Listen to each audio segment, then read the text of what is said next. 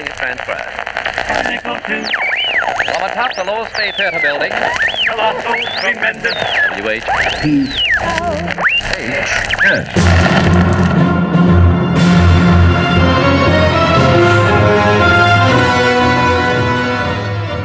Tales of intrigue, adventure, and the mysterious occult that will stir your imagination and make your very blood run cold.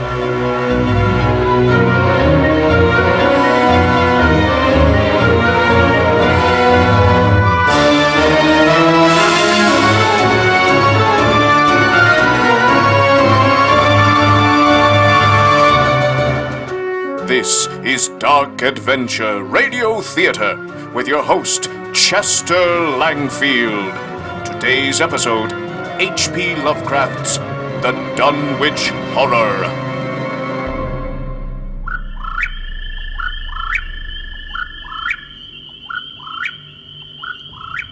The hills of western Massachusetts contain dark and terrible secrets. Strange families keep to themselves and practice rites of ancient and unspeakable black magic. These dreadful and unholy rituals give birth to a monstrosity beyond imagination, a monstrosity that threatens mankind itself. Can a brave handful of intrepid scholars hope to confront the otherworldly destruction of the Dunwich Horror? But first, a word from our sponsor. I sit down to enjoy a meal, the first thing I do is light up a Fleur de Lis cigarette. Not only do they enhance the taste of food, Fleur de Lis aid in the digestive process.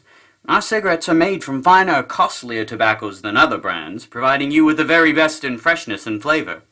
So, for the sake of digestion during and after meals, be sure to smoke Fleur de Lis. And now, Dark Adventure Radio Theater presents H.P. Lovecraft's The Dunwich Horror.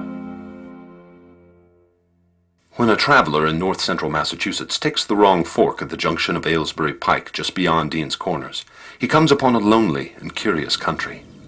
The ground gets higher and the briar bordered stone walls press closer and closer against the ruts of the dusty curving road.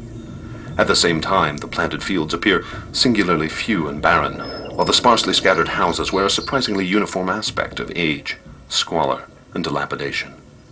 Without knowing why, one hesitates to ask directions from the gnarled, solitary figures spied now and then on crumbling doorsteps. Those figures are so silent and furtive that one feels somehow confronted by forbidden things. When a rise in the road brings the mountains in view above the deep woods, the feeling of strange uneasiness is increased.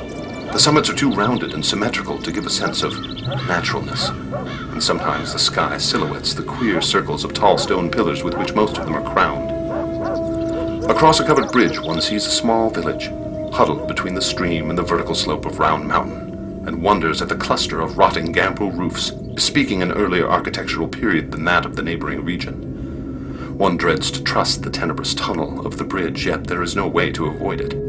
Once across, it's hard to prevent the impression of a faint malign odor about the village street, as of the massed mold and decay of centuries.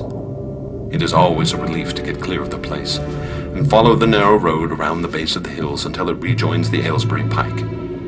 Afterwards, one sometimes learns that one has been through Dunwich.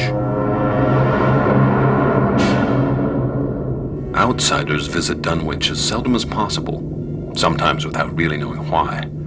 Old legends speak of unhallowed rites and conclaves of the Indians, amidst which they called forbidden shapes of shadow out of the great rounded hills, and made wild orgiastic prayers that were answered by loud crackings and rumblings from the ground below. Other traditions tell of foul odors near the hill crowning circles of stone pillars, while still others try to explain the Devil's Hop Yard, a bleak, blasted hillside where no tree, shrub, or grass blade will grow.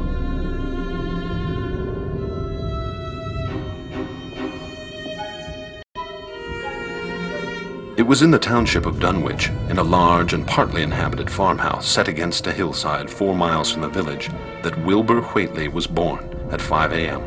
on Sunday, the 2nd of February, 1913. He was an unusual child, and his birth brought on much gossip at Osborne's general store.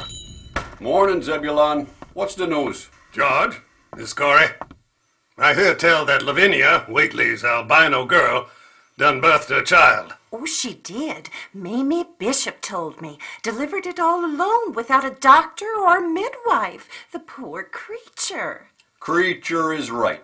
Pink eyes, that crinkly hair. I seen that Lavinia babbling to herself and running about the hills at night without a stitch of clothes on. The woman's half monster and half lunatic. No offense, Zeb, I know she's your kin. She's of the decayed side of the Whately family. Breeding amongst themselves. Say what you like.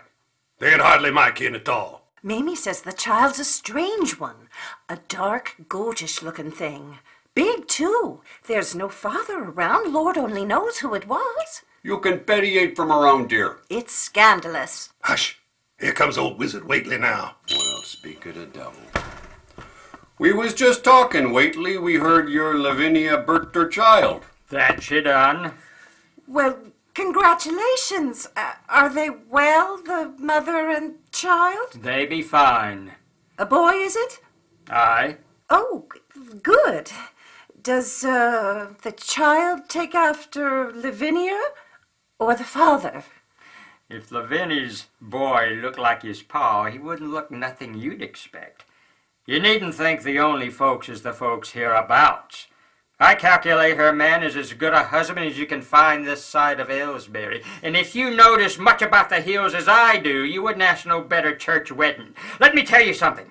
Someday you folks will hear a child of Lavinia's a calling its father's name on the top of Sentinel Hill. That's a curious prophecy, Whately. You'll see. You'll see, all right.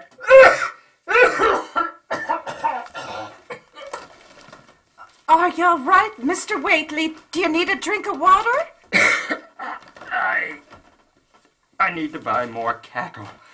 If you or other folks got 'em to sell, bring 'em up to the farm. What come over him? And what's he need more cattle for? My boy Curtis just sold him two. He's already got a herd of cows, skinny, bloodless looking things. Oh, that old man always frightened me.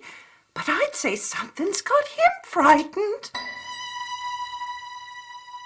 In the spring after Wilbur's birth, Lavinia resumed her customary rambles in the hills, bearing the swarthy child in her pale arms. Public interest in the Whateleys subsided after most of the country folk had seen the baby, and no one bothered to comment on the swift development which that newcomer seemed every day to exhibit. Wilbur's growth was indeed phenomenal, for within three months of his birth he had attained a size and muscular power not usually found in infants under a full year of age. His motions and even his vocal sounds showed a restraint and deliberateness highly peculiar in an infant, and no one was really surprised when at seven months he began to walk unassisted, with falterings which another month was sufficient to remove. Naturally, the gossip continued. Quite a blaze last night up there on Sentinel Hill. Aye. And on Halloween, too. I bet those Whateleys were behind it. Morning, Silas. I seen that Lavinia and her boy heading up there about an hour before the fire started. Going up the hill at night? I was looking for a stray heifer, and I seen them with my lantern running up the hill. Running? That boy's not even a year old yet. She was buck naked. Oh. They both were. Oh, huh. Whenever I see that boy, he's always buttoned up tight. He gets downright cantankerous if he thinks someone might muss up his clothes. Uh-huh. Well, I suppose the little fella may have had on some kind of a fringed belt and a pair of dark trunks or trousers on. 'Twas a queer sight. That's the ugliest child I ever seen. Mm-hmm. And you've seen how the dogs hate him. They can't stand that boy. Don't blame 'em. That boy don't look like no child I ever saw. You get the feeling he's watching you, taking everything in with them big eyes. Ah. Looks like a goat with those long ears. Oh, he's a Whately. He hardly got a chin at all, and, he, and he's got his mother's horrid, crinkly hair. and the way he talks, he doesn't sound like any child I ever heard. He talks like a man. Mm. There's something wrong about him, and that's a fact. I'll tell you what's wrong. It's the grandfather. Old Whately doing his black magic up there on Sentinel Hill. Oh, I mm-hmm. seen him up there with his old books a shrieking about the Yog Sothoth and such devil talk. That boy's the Lord's punishment for that family's evil ways. No offense, Ab. None taken. Months passed, and Earl Sawyer paid a visit to the Whately place. Waitley? Waitley, you in there? Oh, Earl Sawyer. What brings ye here? I came to collect the money for the cattle. Oh, aye. Follow me. You must be doing a fair bit of slaughtering. What makes ye ask a thing like that? You keep buying cows, but I'd swear your herd never gets any bigger. Seems like that, hey? Best not to trouble yourself about it, Sawyer. Making some repairs to the old place, eh? Seems like you've been working away up here since young Wilbur was born. Aye. Got to make preparations. You used to keep that old tool house locked up tight. You emptied it out, huh? Ye could say that. And you boarded the upstairs windows up? Aye, that I did. Is that some kind of ramp you've put in there leading to the upstairs? Aye. What for?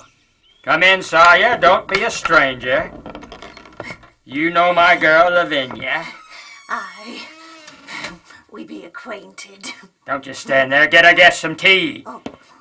And this be my grandson, Willie. Willie, this be Earl Sawyer. He owns the next farm over. Hello, Willie. I'll get you the money.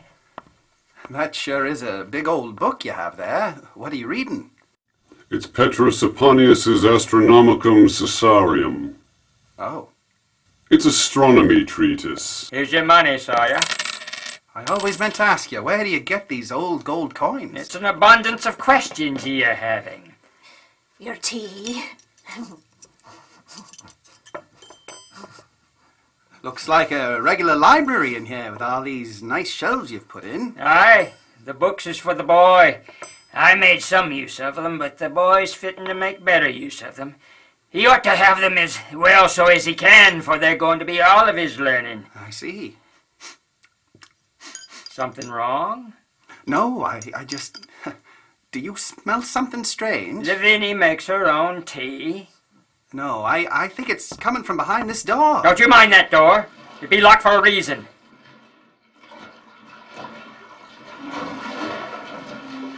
What was that? You got to go, Sawyer. I reckon it's time for ye to go.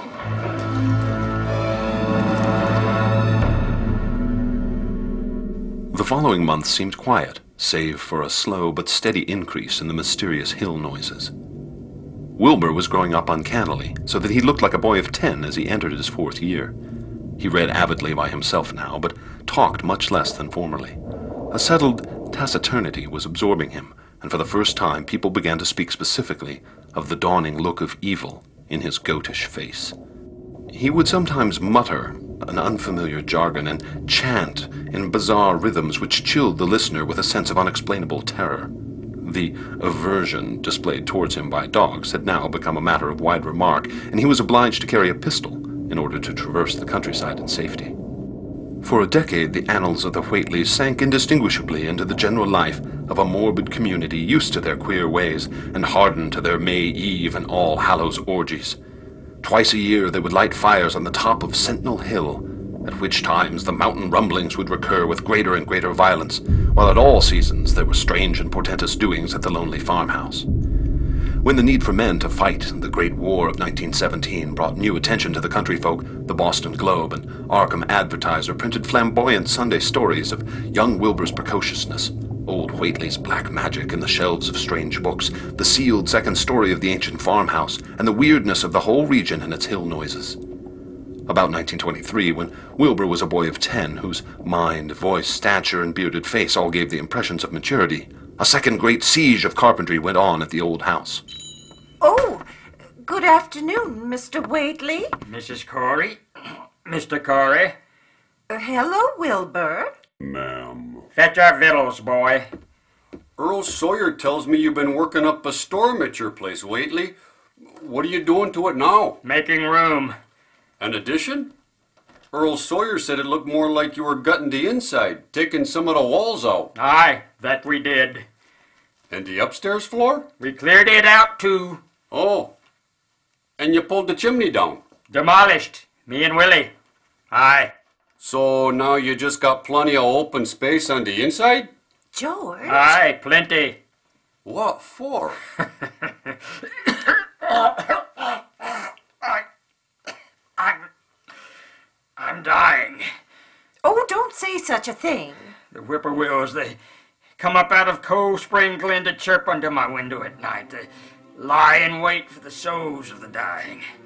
If they can catch the fleeing soul as it leaves the body, they flutter away and laugh to beat the devil. They whistle just in tune with my breathing now, and I guess they're getting ready to catch my soul. They know it's a going out, and don't calculate to miss it. I expect them and the souls they hunts for have some pretty tough tussles sometimes. Whately had prophesied before, and he saw his end coming. On Lammas night, 1924, Wilbur urgently summoned a physician from Aylesbury. Mr. Whately, I'm Dr. Houghton. I came as quickly as I could. Enter. He's over here. He fell unconscious earlier tonight. How long ago? Maybe four hours now. I see. And who are you? Lavinia, his daughter. What's that sound? The water. It's not good. It's not good, I'm afraid. Sounds like pneumonia. Oh, Paul, look, he's waking up. More space, Willie. More space soon. You grow, and that grows faster. It'll be ready to serve you soon, boy. Open up the gates to Yog Sothoth with a long chant that you'll find on page 751 of the complete edition, and then put a match to the prison. Fire from Earth can't burn it nohow. He's delusional. The fever. Feed it regular, Willie, and mind the quantity, but don't let it grow too fast for the place, for if it bursts quarters or gets out of for it, ye opens the Yog Sothoth, it's all over and no use. Only them but from beyond can make it multiply and work. Only them, the, the old ones that wants to come back. We should let him. He's gone. My my condolences. They didn't get him. I'm sorry. The whippoorwills. They didn't catch his soul.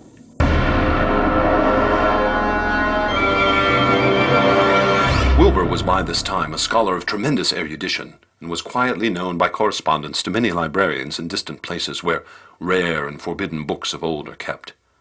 He was more and more hated and dreaded around Dunwich because of certain disappearances, which suspicion laid vaguely at his door, but was always able to silence inquiry through fear or through the use of that fund of old-time gold which still went forth regularly for cattle buying.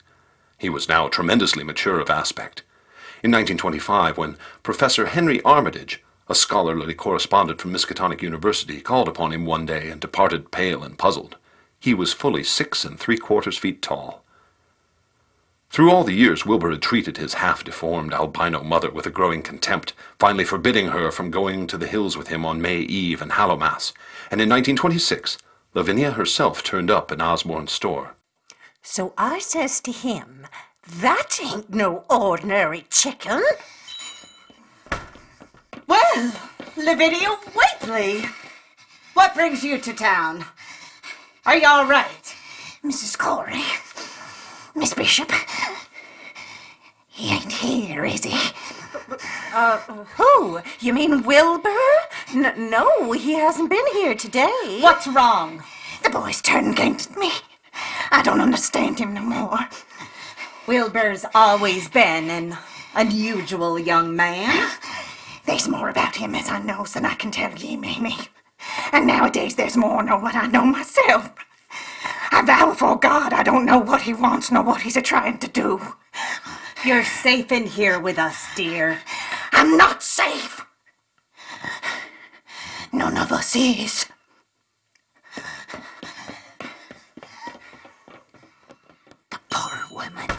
She looks scared half to death. Wait, Liz. That Halloween, the hill noises sounded louder than ever, and fire burned on Sentinel Hill as usual. But people paid more attention to the rhythmical screaming of vast flocks of unnaturally belated whippoorwills, which seemed to be assembled near the unlighted Whately farmhouse. After midnight, their shrill notes burst into a kind of pandemoniac cachinnation which filled the countryside, and not until dawn did they finally quiet down. Then they vanished. What this meant, no one could be quite certain until later. None of the country folk seemed to have died, but poor Lavinia Whately, the twisted albino, was never seen again.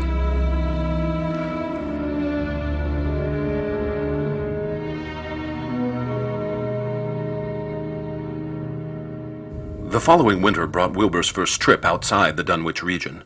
Correspondence with the Widener Library at Harvard, the Bibliothèque Nationale in Paris, the British Museum, the University of Buenos Aires, and the Library of Miskatonic University at Arkham had failed to get him the loan of a book he desperately wanted.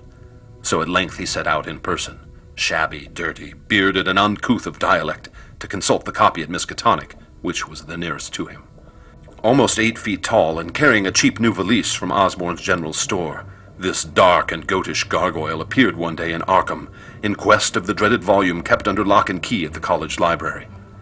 The hideous Necronomicon of the mad Arab Abdul Alhazred in Olaus Wormius's Latin version, as printed in Spain in the 17th century. He had never seen a city before, but had no thought save to find his way to the university grounds. Do you attend school here? Yes. Where is your library? Orne Library. It's that building over there. Stay back, dog. May I help you? I've come to consult a book. Did you check the card catalog? It's a rare book. The Necronomicon. You'd have to make an arrangement with Professor Armitage first. It's very important. I have traveled. Is traveled. there a problem here? P- Professor, this man. Mr. Whately, I presume. Aye. How do you know my name? I received your letters. I'm Dr. Henry Armitage. We met a few years ago on your farm in Dunwich. You're not a person one soon forgets. Aye. Ye came a calling. Uh, why don't you come with me to the special collections room? Did you take the bus from Dunwich? Aye. And I brought along Dr. Dee's version of the Necronomicon that my grandfather bequeathed me. You're carrying a copy of the Necronomicon with you? Now? Aye. It's in my valise. Uh, we can work in here. Mind your head. You wrap it in a newspaper? Didn't want no pages to fall out. You have the Wormius translation in Latin, yes? We keep it locked in here. You keep the keys? I do. My copy's in English, but like I wrote you, I reckon the translation's bad or missing in places. See here, on page 751. What exactly are you looking for, Mr. Whately? Ye can call me Wilbur. Let me see this one. You were saying? There be a formula appertaining to Yog Sothoth. I'm figuring there's some ambiguities in the way Dr. Dee's rendered it into English. Shall I read from the Wormius while you compare it to the Dee version? Ye have proficiency in the Latin? Certes.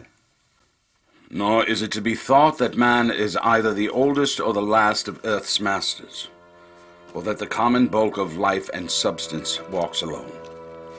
The old ones were, the old ones are, and the old ones shall be, not in the spaces we know, but between them. They walk serene and primal, undimensioned and to us unseen. Yog Sothoth knows the gate, Yog Sothoth is the gate, Yog Sothoth is the key and guardian of the gate. Past, present, future, all are one in Yog Sothoth. He knows where the old ones broke through of old, and where they shall break through again. He knows where they had trod earth's fields, and where they still tread them, and why no one can behold them as they tread. By their smell can men sometimes know them near, but of their semblance can no man know, saving only in the features of those they have begotten on mankind. And of those there are many sorts, differing in likeness from man's truest eidolon to that shape without sight or substance which is them. They walk unseen and foul in lonely places where the words have been spoken and the rites howled through at their seasons. The wind gibbers with their voices and the earth mutters with their consciousness. They bend the forest and crush the city, yet may not forest and city behold the hand that smites. Kadath and the cold waste hath known them. And what man knows Kadath? The ice desert of the south, and the sunken isles of ocean hold stones whereupon their seal is engraven. But who hath seen the deep frozen city or the sealed tower long garlanded with seaweed and barnacles? Great Cthulhu is their cousin, yet can he spy them only dimly. Yashab. Needn't read that name aloud. No. Of course not.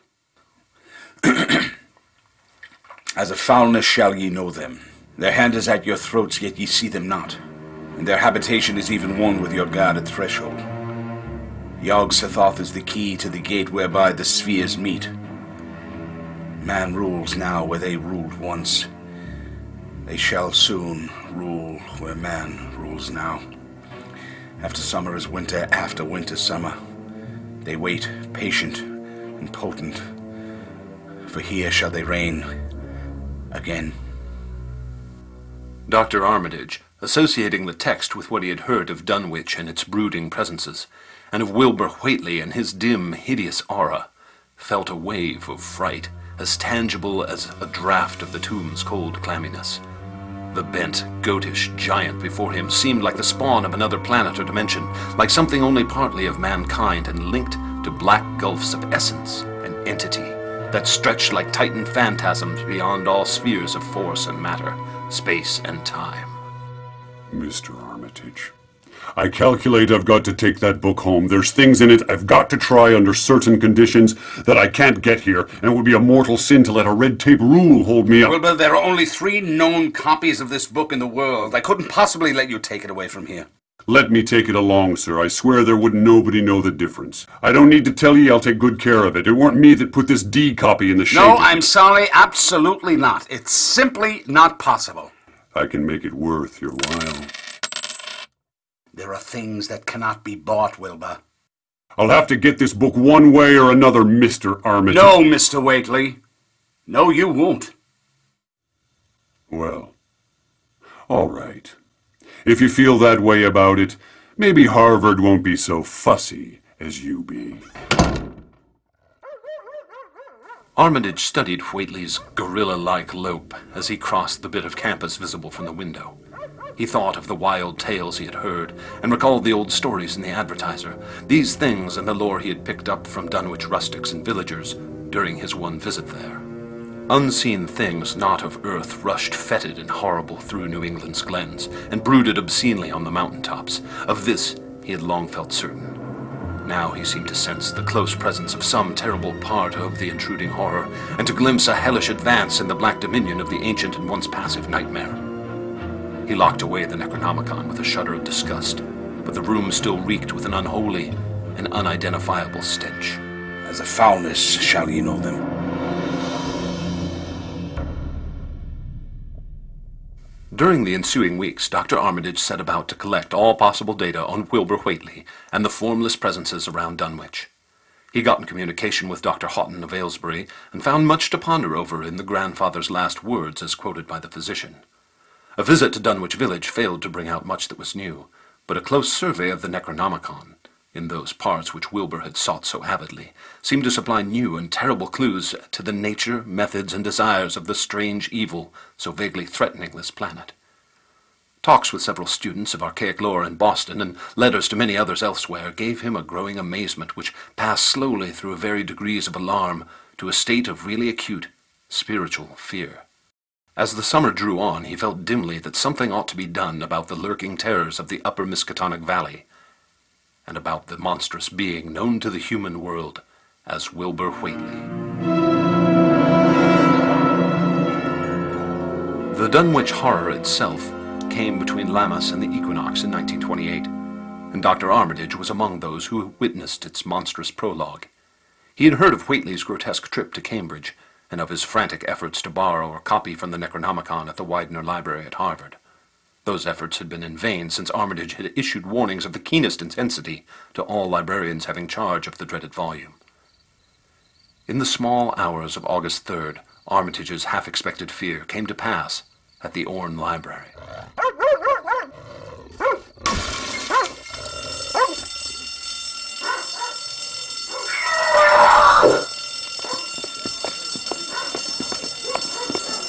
Armitage!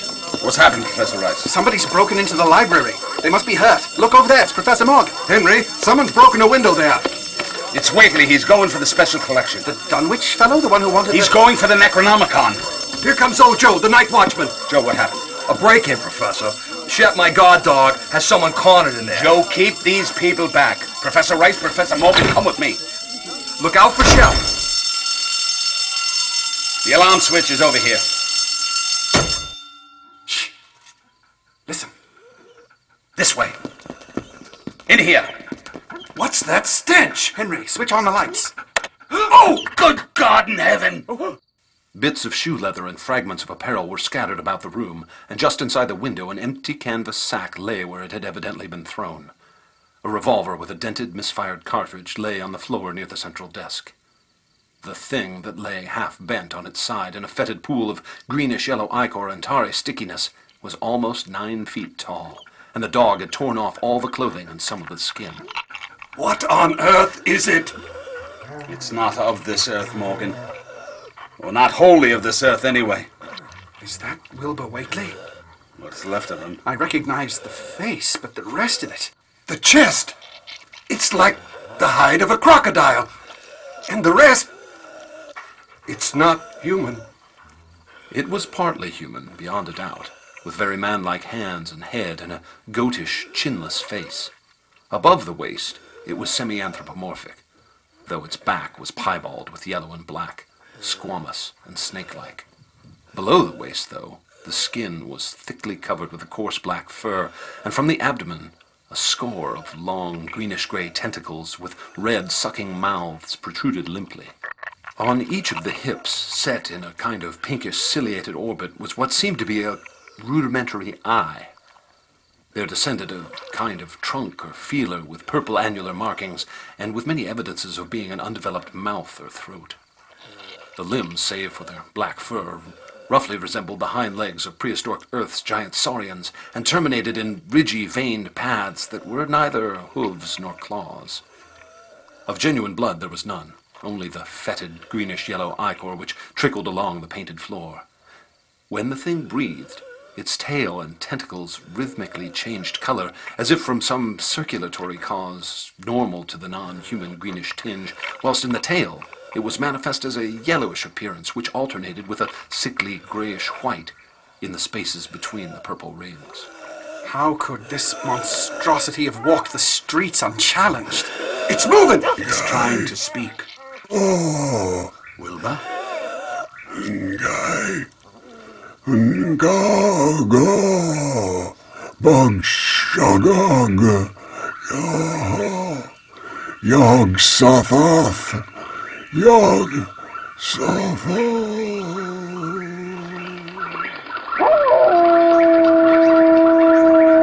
Henry, people are coming towards the window.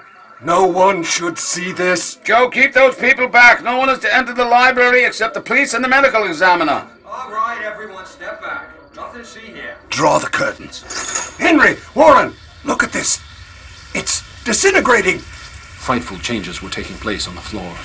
Aside from the external appearance of face and hands, the really human element in Wilbur Whately must have been very small. When the medical examiner came, there was only a sticky whitish mass on the painted boards, and the monstrous odor had nearly disappeared. Apparently, Whately had had no skull or bony skeleton. He had taken somewhat after his unknown father.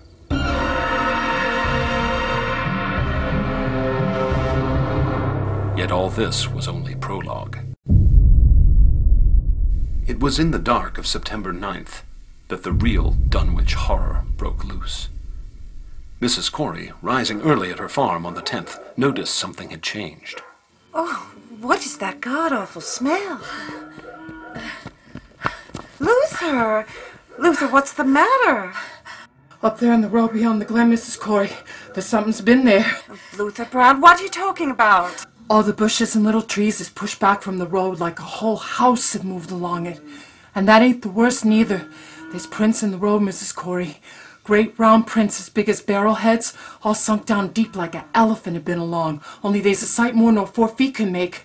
I looked at one or two before I run, and the smell was awful. Like what it is around Wizard Whately's old house. It smells like.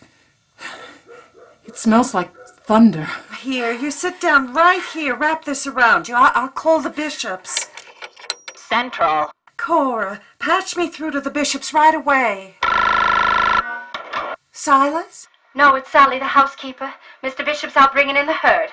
Luther says he's seen something up above the glen, like giant footprints. Oh, Lord, Mrs. Corey, my son Chauncey had just come galloping in and couldn't have talk for what he'd seen. What was it? Why, he says old Whately's house is all blowed up, with timbers scattered round like there'd been dynamite inside, and the bottom floor is all covered with a, a stuff, a kind of like tar, and he says there's awful marks in the yard, too.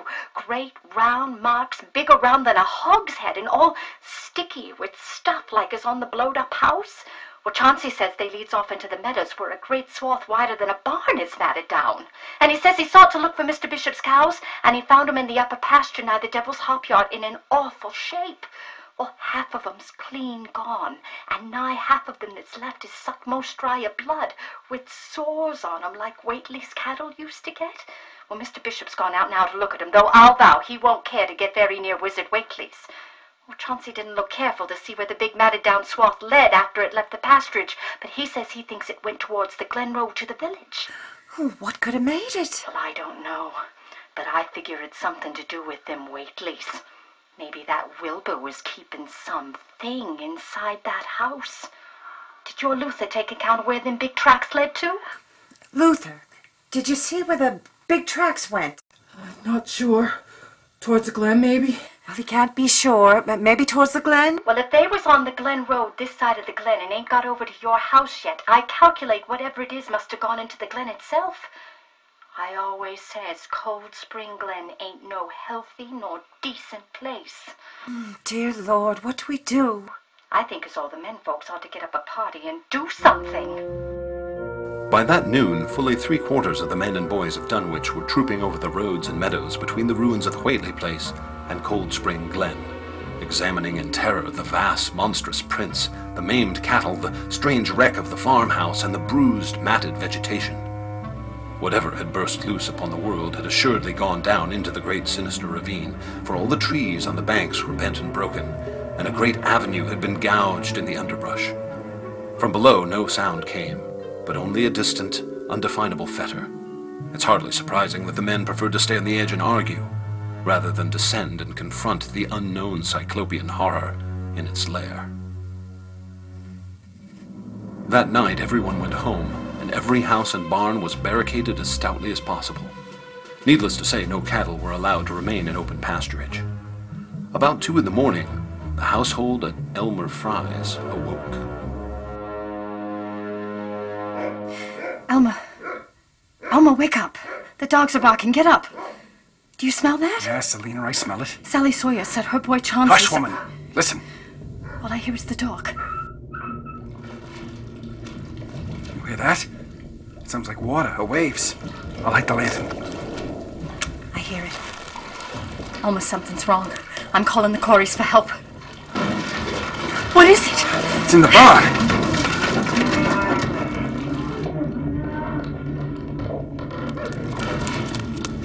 Mommy, we're scared. Oh, honey, darling, shh, no. Ain't nothing to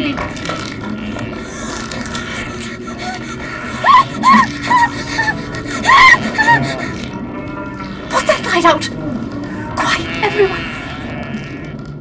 The Frys, huddled together in the sitting room, did not dare to move until the last echoes died away far down in Cold Spring Glen. As the sun rose, Selina Fry telephoned to spread what news she could of the second phase of the horror. The next day, all the countryside was in a panic. Cowed, uncommunicative groups came and went where the fiendish thing had occurred. Two titan swaths of destruction stretched from the glen to the Fry farmyard. Monstrous prints covered the bare patches of ground, and one side of the old red barn had completely caved in. Zebulon, I found another piece over here. Reckon it was a hind quarter. Bones are all busted up. That's still only a quarter of the herd accounted for, Earl. Who's shooting? Elmer. His cows that survived got to be put down. Mad with fear. Hell of a thing. Oh, yeah. Maybe we should phone outside for help. Aylesbury or Arkham. Ain't no use. Who's gonna believe this? Outsiders never want to believe what Dunwich really is. What do we do? There's a reason our people once chanted in the great stone circles on the hilltops. What did we chant? Damned if I know. Explorers noted a set of the monstrous tracks in the road skirting Sentinel Hill. As before, the sides of the road showed a bruising indicative of the blasphemously stupendous bulk of the horror. The tracks seemed to suggest a passage in two directions, as if the moving mountain had come from Cold Spring Glen and returned to it along the same path. At the base of the hill, a 30 foot swath of crushed shrubbery saplings led steeply upwards, and the seekers gasped when they saw that not even the most perpendicular places provide any impediment. Whatever the horror was, it could scale a sheer stony cliff. As the investigators climbed round to the hill's summit by safer routes, they saw that the trail ended, or rather reversed, there. Uh, you reckon uh, the thing climbed up here and then just turned round and went back to the glen where it come from? Hey, it looks that way to me. You, you see that table like stone? On May Eve and Hallowmas. That's where the Whateleys would come up to chant their hellish rituals. Chauncey, get over here. The altar stone here's got that tarry stuff on it. That's the same stuff I've seen all around the Whately place after it was blowed up. Sure stinks. Any idea what it is?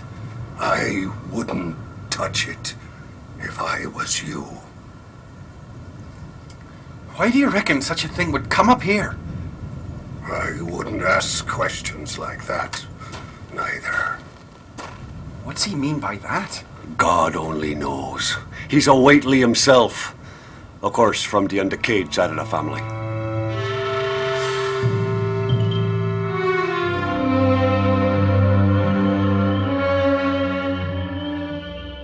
Darkness fell upon a stricken countryside too passive to organize for real defense. When night came again, families would watch in the gloom with a futile gesture of loading muskets and setting pitchforks handily about. On Thursday night, the whippoorwills in the glen had screamed with such unusual persistence that many could not sleep, and about 3 a.m., all the party telephones rang.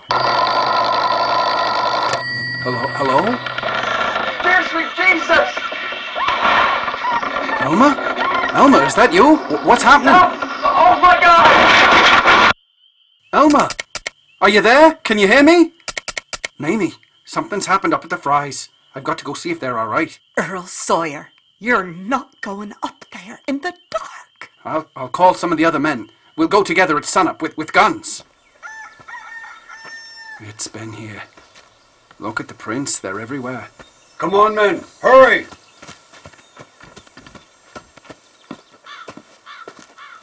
My God. I don't understand. What happened to the house? It's crushed. Flat as a flounder. But where are the people? Yeah. Let's see if we can find them. Amongst the ruins, nothing, living or dead, could be discovered. Only a stench and a tarry stickiness. The Fry family had been erased from Dunwich.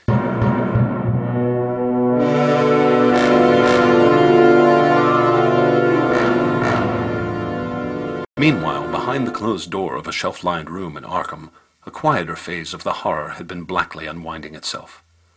Police investigating the remains of the Whately house after Wilbur's death had found, among the many cryptic books, a manuscript in strange characters written in a huge ledger. It was a baffling puzzle to all who saw it. It had been delivered to Miskatonic University for study and possible translation by experts in languages both ancient and modern, its very alphabet being unknown to any available authority. The final conclusion of the linguist was that the text represented an artificial alphabet or cipher, though none of the usual methods of cryptographic solution seemed to be able to furnish any clue. The ancient books taken from Whately's quarters, while absorbingly interesting, were of no assistance whatever in this matter. The old ledger was at length given wholly into the charge of Dr. Armitage, both because of his peculiar interest in the Whately matter, and because of his wide linguistic learning and skill in the mystical formulae of antiquity and the Middle Ages. Armitage had an idea that the alphabet might have originated with forbidden cults in ancient times and was now being used as a cipher in a modern language. Considering the great amount of text involved, he assumed the writer would scarcely have wished the trouble of using another language than his own, save perhaps in certain special formulae and incantations. Accordingly, he attacked the manuscript with the preliminary assumption that the bulk of it was in English. The riddle was a deep and complex one. All through late August he drew upon the fullest resources of his own library, wading night after night amidst the arcana of Trithemius's Polygraphia, Giambattista Porta's De Furtivis Literarum Notis, and others. The older authorities seemed rather more helpful than the newer ones, and Armitage concluded that the code of the manuscript was one of great antiquity, no doubt handed down through a long line of mystical experimenters. Several times he seemed near daylight, only to be set back by some unforeseen obstacle. Then, as September approached, The clouds began to clear. On the evening of September 2nd, the last major barrier gave way. Henry, you look exhausted. Still working on the Whately Code? I was right, Warren. It was an occult cipher, but the text is in English. Oh, what did he write? It's Wilbur Whately's diary. The first entry is November 26, 1916. Hmm, what does it say? Today learned from the Aklo for the Sabaoth, which did not like. It being answerable from the hill and not from the air. That upstairs more ahead of me than I thought it would be, and is not like to have much earth brain. Shot Elam Hutchins' collie Jack when he went to bite me, and Elam says he would kill me if he dashed. Earth brain? I think the world's better off with Whately dead. Warren, this was written by a child, of three and a half, who looked like a lad of twelve or thirteen. Hmm. Well, I'm going home. Don't stay here all night, Henry. Hmm. Good night, Warren. Well, now let's see. What does it say here? Hmm. Grandfather kept me saying the Dho formula last night, and I think I saw the inner city at the two magnetic poles. I shall go to those poles when the earth is cleared off. If I can't break through with the Dho Hna formula when I commit it. They from the air told me at Sabbat that it will be years before I can clear off the earth. And I guess grandfather will be dead then, so I shall have to learn all the angles of the planes and all the formulas between the Yr and the Nhhngr. They from the outside will help, but they cannot take body without human blood. That upstairs looks it will have the right cast. I can see it a little when I make the Voorish sign or blow the powder of Ibn Ghazi at it. And it is near like them at May Eve on the hill. The other face may wear off some. I wonder how I shall look when the earth is cleared and there are no earth beings on it. It that came with the Aklo Sabaoth said I may be transfigured there, being much of outside to work on. Morning found Dr. Armitage in a cold sweat of terror and a frenzy of wakeful concentration. He had not left the manuscript all night, but sat at his table under the electric light, turning page after page with shaking hands as fast as he could decipher the cryptic text. All that day he read on, now and then, halted maddeningly as a reapplication of the complex key became necessary. Toward the middle of the next night, he drowsed off in his chair, but soon woke out of a tangle of nightmares almost as hideous as the truths and menaces to man's existence that he had uncovered. Henry, are you in there? Go away! Henry, it's me, Morgan, and Professor Rice. Open the door. Henry, you look horrible. How long have you been in here, man? I need more time. It's the Whately diary. It's more dreadful than I could have imagined. Henry, you need to go home and get some sleep. No! You don't understand what this means. We have to know what what it says, all of it. Now, if you'll excuse me. That evening Armitage went to bed, but slept only fitfully. Wednesday, the next day, he was back at the manuscript and began to take copious notes, both from the current sections and from those he had already deciphered. Some time before noon, his physician called to see him. Henry, you have to stop this. Marion's worried sick. Dr. Hartwell, if it wasn't important, I would, believe me. Henry, I'm afraid I have to insist. You're working yourself right into the grave. Do I need to give you a sedative? I promise I can explain all once I'm done. It's vital that I finish reading this manuscript as quickly as possible. It's killing you. I know. That evening, just as twilight fell, he finished his terrible perusal and sank back, exhausted. Henry, I brought you your supper. Henry! Oh, Henry, here, let me move these. No, no, no. You mustn't. You mustn't see. Henry, you need to lie down. Uh... Prudence! Call for Dr. Hartwell. Your father's collapsed. Henry, can you hear me?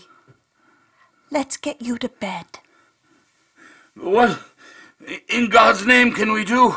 Dr. Armitage slept, but was partly delirious the next day. Uh, Marion, I need a conference with Rice and Morgan immediately. The thing inside has to be destroyed. We can't let it get out.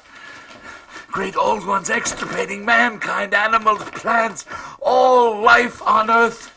It's not the same in their dimension. Don't you understand? Elder things wish to strip it and drag it away from the solar system and cosmos of matter into the plane, the, the phase of entity from which it had once fallen vigintillions of eons ago. Bring me the Necronomicon. No, not the Latin, the Greek. The Whateleys meant to let them in. And the worst of all is left. Tell Rice and Morgan we must do something. It's a blind business, but I know how to make the powder. It hasn't been fed since the 2nd of August when Wilbur came here, died here. But Armitage had a sound physique despite his 73 years, and slept off his disorder that night. He woke late Friday, clear of head, though sober with a gnawing fear and tremendous sense of responsibility. Saturday afternoon he felt able to go over to the library and summon Rice and Morgan for a conference, and the rest of that day and evening the three men tortured their brains in the wildest speculation and the most desperate debate. Strange and terrible books were drawn voluminously from the stack shelves and from secure places of storage, and diagrams and formulae were copied with feverish haste and in bewildering abundance. Of skepticism there was none. All three had seen the body of Wilbur Whately as it lay on the floor of a room in that very building, and after that not one of them could feel even slightly inclined to treat the diary as a madman's raving. Do we call the Massachusetts State Police? Uh, good question. And what would you tell them? Well, I mean, people are in danger. We just tell them. Anyone who didn't see Wilbur Whately's body on the floor of this very building will never believe us. Uh, I wouldn't believe it if I hadn't seen it. We need to prepare ourselves and take a trip to Dunwich and confront it. What can we do? What choice do we have? All day Sunday, Armitage was busy comparing formulae and mixing chemicals obtained from the college laboratory. The more he reflected on the hellish diary, the more he was inclined to doubt the efficacy of any material agent in stamping out the entity which Wilbur Whately had left behind him. The earth-threatening entity which, unknown to him, was to burst forth in a few hours and become the memorable Dunwich Horror. Armitage continued his experiments Monday, for the task in hand required an infinity of research and experiment. By Tuesday he had a definite line of action mapped out. Then, on Wednesday, the great shock came. I guess for the rest, we'll have to see what happens when we get there.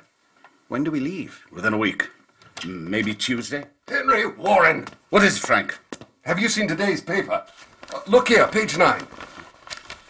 Seems the bootleg whiskey of Dunwich has raised up a record-breaking monster.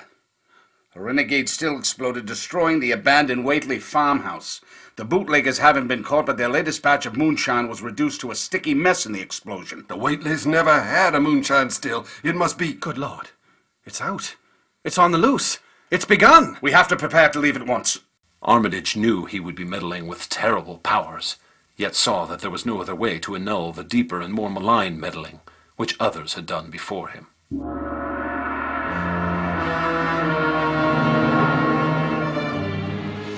Friday morning, Armitage, Rice, and Morgan set out by motor for Dunwich. The day was pleasant, but even in the brightest sunlight, a kind of quiet dread and portent seemed to hover about the strangely domed hills and the deep, shadowy ravines of the stricken region.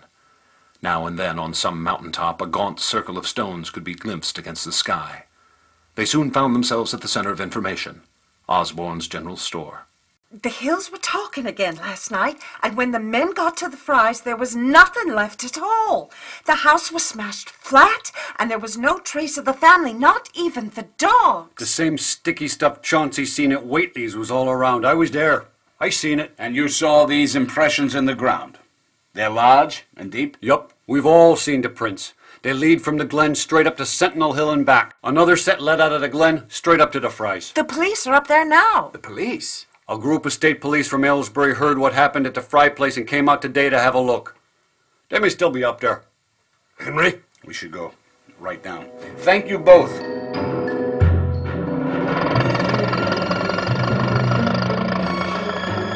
It should just be up around this bend. Oh, it looks like some of the local fellas up there.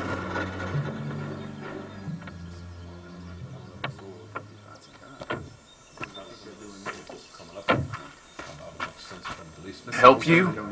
I'm Dr. Armitage from Miskatonic University. We're looking into the troubles up at the Fry place. This ain't no place for tourists. You should go on back home. Zeb, I assure you, sir, we're not here to see the destruction. We know what's really happened here. We know about the Whateleys. They told us the state police came up to have a look. Aye. Are, are they still around? Their auto's parked down yonder by the Fry place, but I ain't seen them. Sam, you seen those policemen about? Ah, I tell them not to go down into the glen.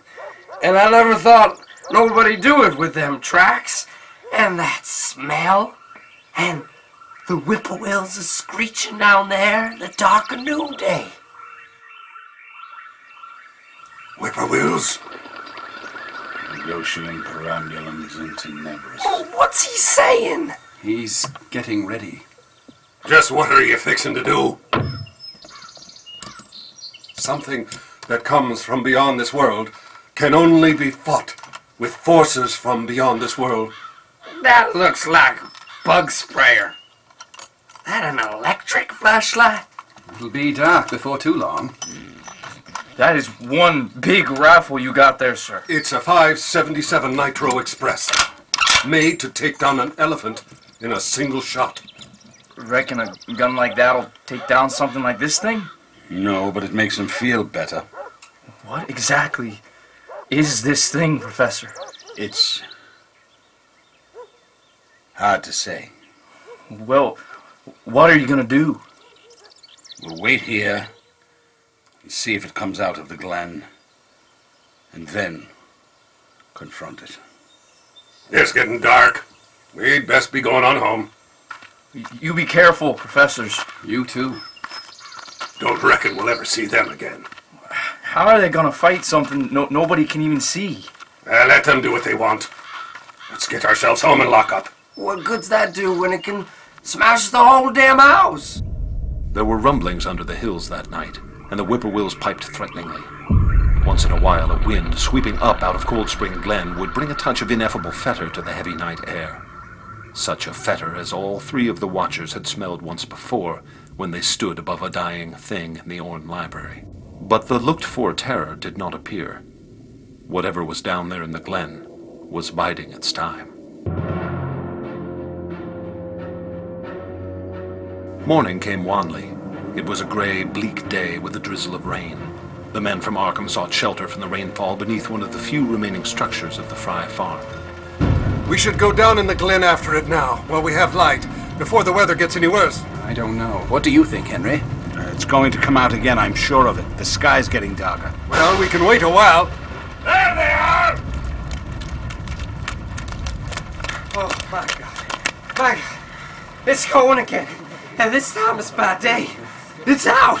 It's out and a moving this very minute, and only the Lord knows when it will be on us all. Tell us everything.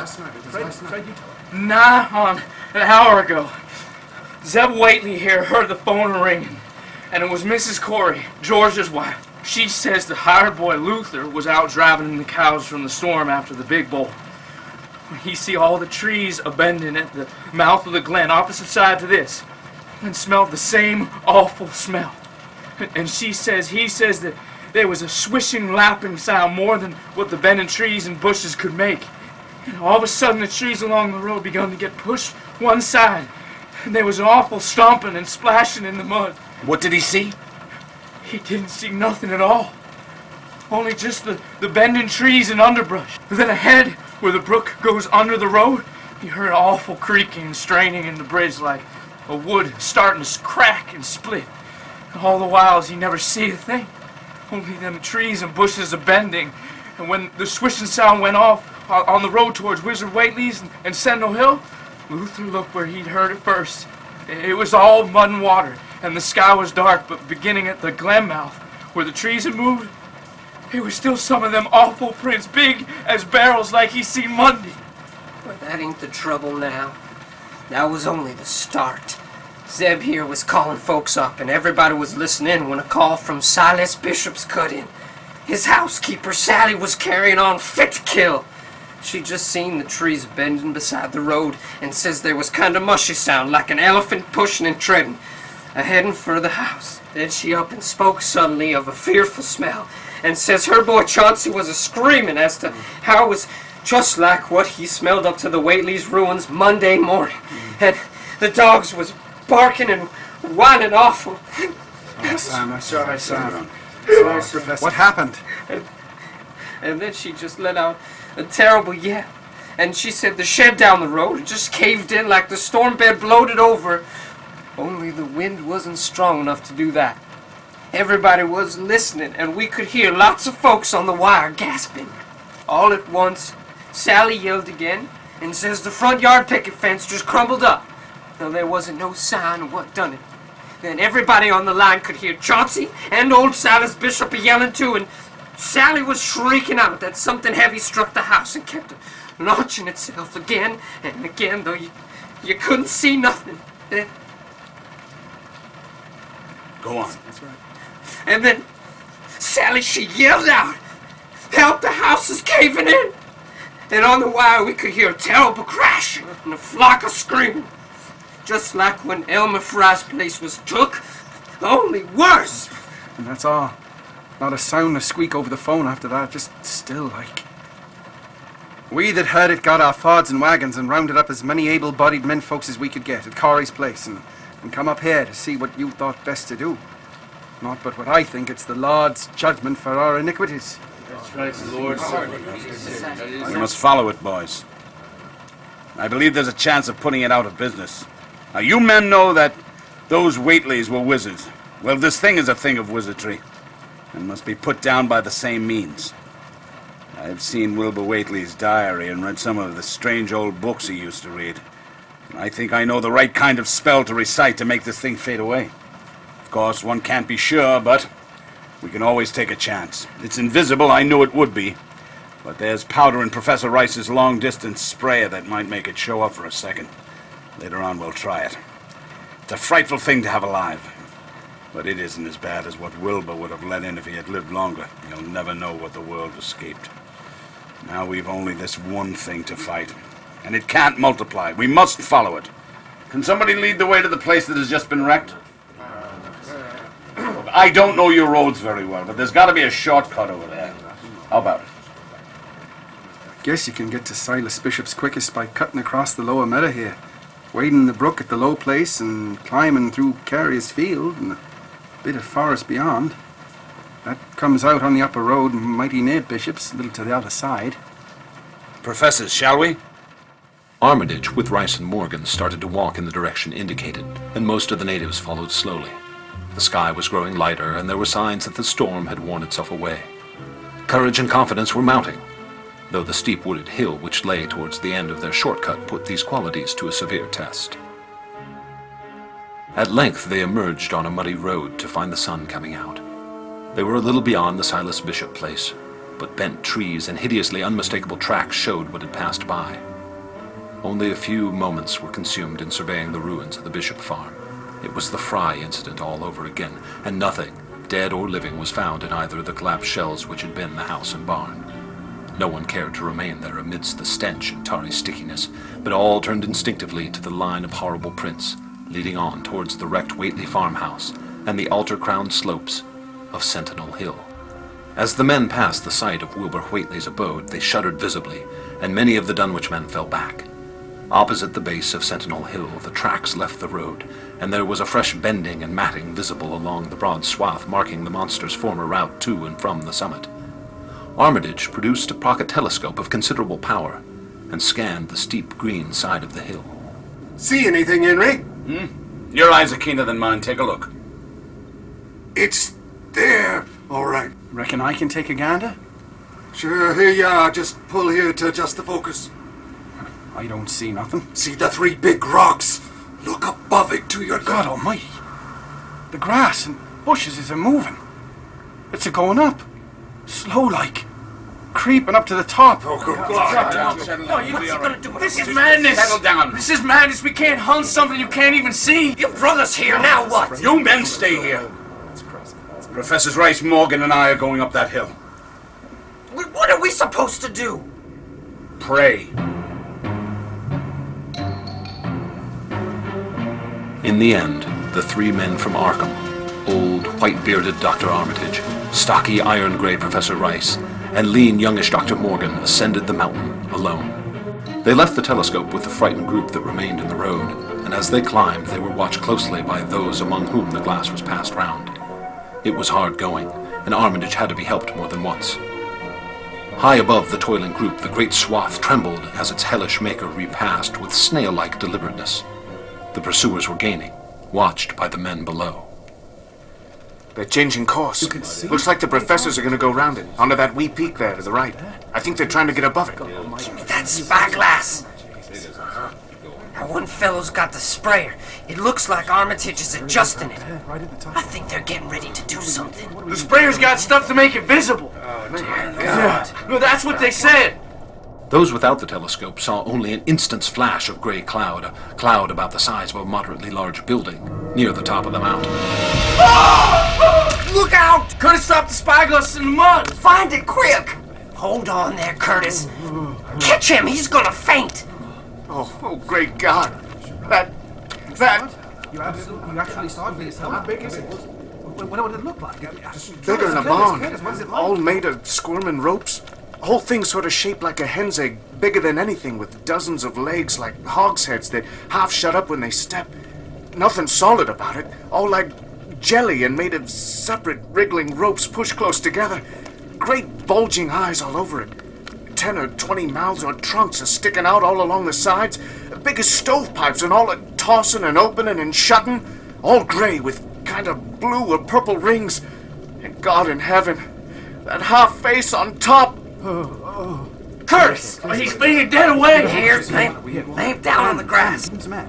I found the telescope. Let me just wipe it off. I can see him. All three of them are running towards the summit. Yeah, let me see. Yep, all three of them are up on the top ridge, about even with the altar stone. One of them's raising his hands up above his head. Let me see again. Oh, I guess he's saying the spell.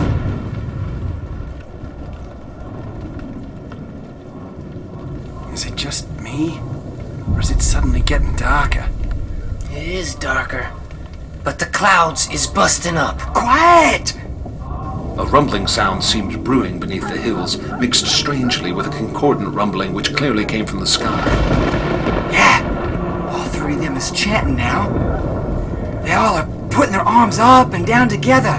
The change in the quality of the daylight increased, and the crowd gazed about the horizon in wonder. A purplish darkness, born of nothing more than a spectral deepening of the sky's blue, pressed down upon the rumbling hills. Then the lightning flashed again, somewhat brighter than before, and the crowd fancied that it had showed a certain mistiness around the altar stone on the distant height. The men of Dunwich braced themselves tensely against some imponderable menace with which the atmosphere seemed surcharged.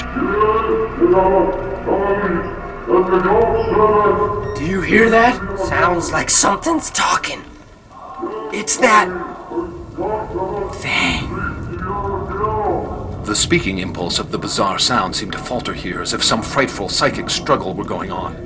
Henry Wheeler strained his eye at the telescope, but saw only the three grotesquely silhouetted human figures on the peak, all moving their arms furiously in strange gestures as their incantation drew near its culmination.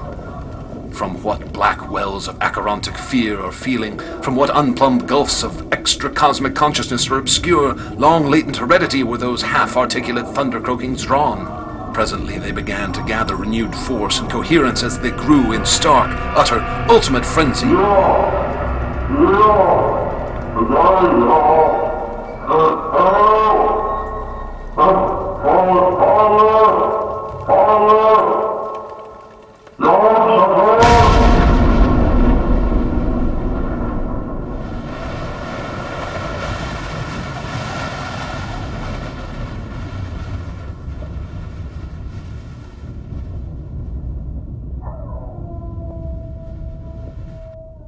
But that was all.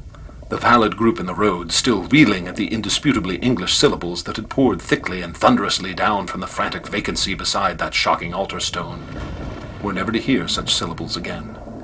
Instead, they jumped violently at the terrific report which seemed to rend the hills. The deafening, cataclysmic peal whose source, be it in earth or sky, no hearer was ever able to place. A single lightning bolt shot from the purple zenith to the altar stone, and a great tidal wave of viewless force and indescribable stench swept down from the hill to all the countryside. Trees, grass, and underbrush were whipped into a fury, and the frightened crowd at the mountain's base, weakened by the lethal fetor that seemed about to asphyxiate them, were almost hurled off their feet. Green grass and foliage wilted to a curious sickly yellow gray, and over field and forest were scattered the bodies of dead whippoorwills. The stench left quickly, but the vegetation never came right again. To this day, there is something queer and unholy about the growths on and around that fearsome hill. Curtis Whateley was only just regaining consciousness when the Arkham men came slowly down the mountain in the beams of a sunlight once more brilliant and untainted. They were grave and quiet and seemed shaken by memories and reflections even more terrible than those which had reduced the group of locals to a state of cowed quivering. Oh, Curtis! Look, man, he's waking up. Dr. Armitage? Is it. The thing has gone forever. It has been split up into what it was originally made of and can never exist again. It was an impossibility in a normal world. Only the least fraction was really matter in any sense we know. It was like its father. Most of it has gone back to him in some vague realm or dimension outside our material universe. Some vague abyss out of which only the most accursed rites of human blasphemy could ever have called him for a moment on the hills. Oh. Oh my god. That half face. That half face on top of it. That face with the red eyes and crinkly albino hair and no chin like the Whateleys. It was a octopus, centipede, spider kind of thing. But there was a half-shaped man's face on top of it. And it looked like Wizard Whateley's. Only it was yards and yards across. Fifteen year gone, I heard old Wizard Whateley say as how someday we'd hear a child of Lavinia's a calling its father's name on the top of Sentinel Hill. What was it, anyhow? And however did young Wizard Whateley call it out of the air it come from? It was. Well, it was mostly a kind of force that doesn't belong in our part of space. A kind of force that acts and grows and shapes itself by other laws than those of our sort of nature. We have no business calling in such things from outside. And only very wicked people and very wicked cults ever try to. There was some of it in Wilbur Whateley himself. Enough to make a devil and a precocious monster of him. And to make his passing out a pretty terrible sight. I'm going to burn his accursed diary, and if you men are wise, you'll dynamite that altar stone up there and pull down all the rings of standing stones on the other hills. Things like that brought down the beings those Whateleys were so fond of. The beings they were going to let intangibly to wipe out the human race and drag the earth off to some nameless place for some nameless purpose. But as to this thing we've just sent back, the Whateleys raised it for a terrible part in the doings that were to come. It grew fast and big for the same reason that Wilbur grew fast and big, but it beat him because it had a greater share of the outsideness in it. You needn't ask how Wilbur called it out of the air. He didn't call it out. It was his twin brother, but it looked more like the father than he did. You've been listening to H.P. Lovecraft's The Dunwich Horror, brought to you by our sponsor, Fleur de Lis, the cigarette made from costlier tobacco. Fleur de Lis, for the sake of digestion. Until next week, this is Chester Langfield reminding you to never go anywhere alone. If it looks bad, don't look, and save the last bullet for yourself. The Dunwich Horror was adapted for radio and produced by Sean Branney and Andrew Leman. Original music by Troy Sterling Nies. The Dark Adventure Ensemble featured Leslie Baldwin, Gary Ballard, Aidan Branney, Sean Branney, Casey Camp, Mark Colson, David Q. Combs, Seth Compton, Steve Coombs, Casey Kramer, Andrew Leman, Barry Lynch, John A. McKenna, David Paveo, Josh Temke, Daryl Touchton, and Noah Wagner. Tune in next week for Some Words with a Mummy, a startling tale by Edgar Allan Poe. Dark Adventure Radio Theater is a production of the HPLHS Broadcasting Group, a subsidiary of HPLHS Incorporated. Copyright 1931. Plus 77.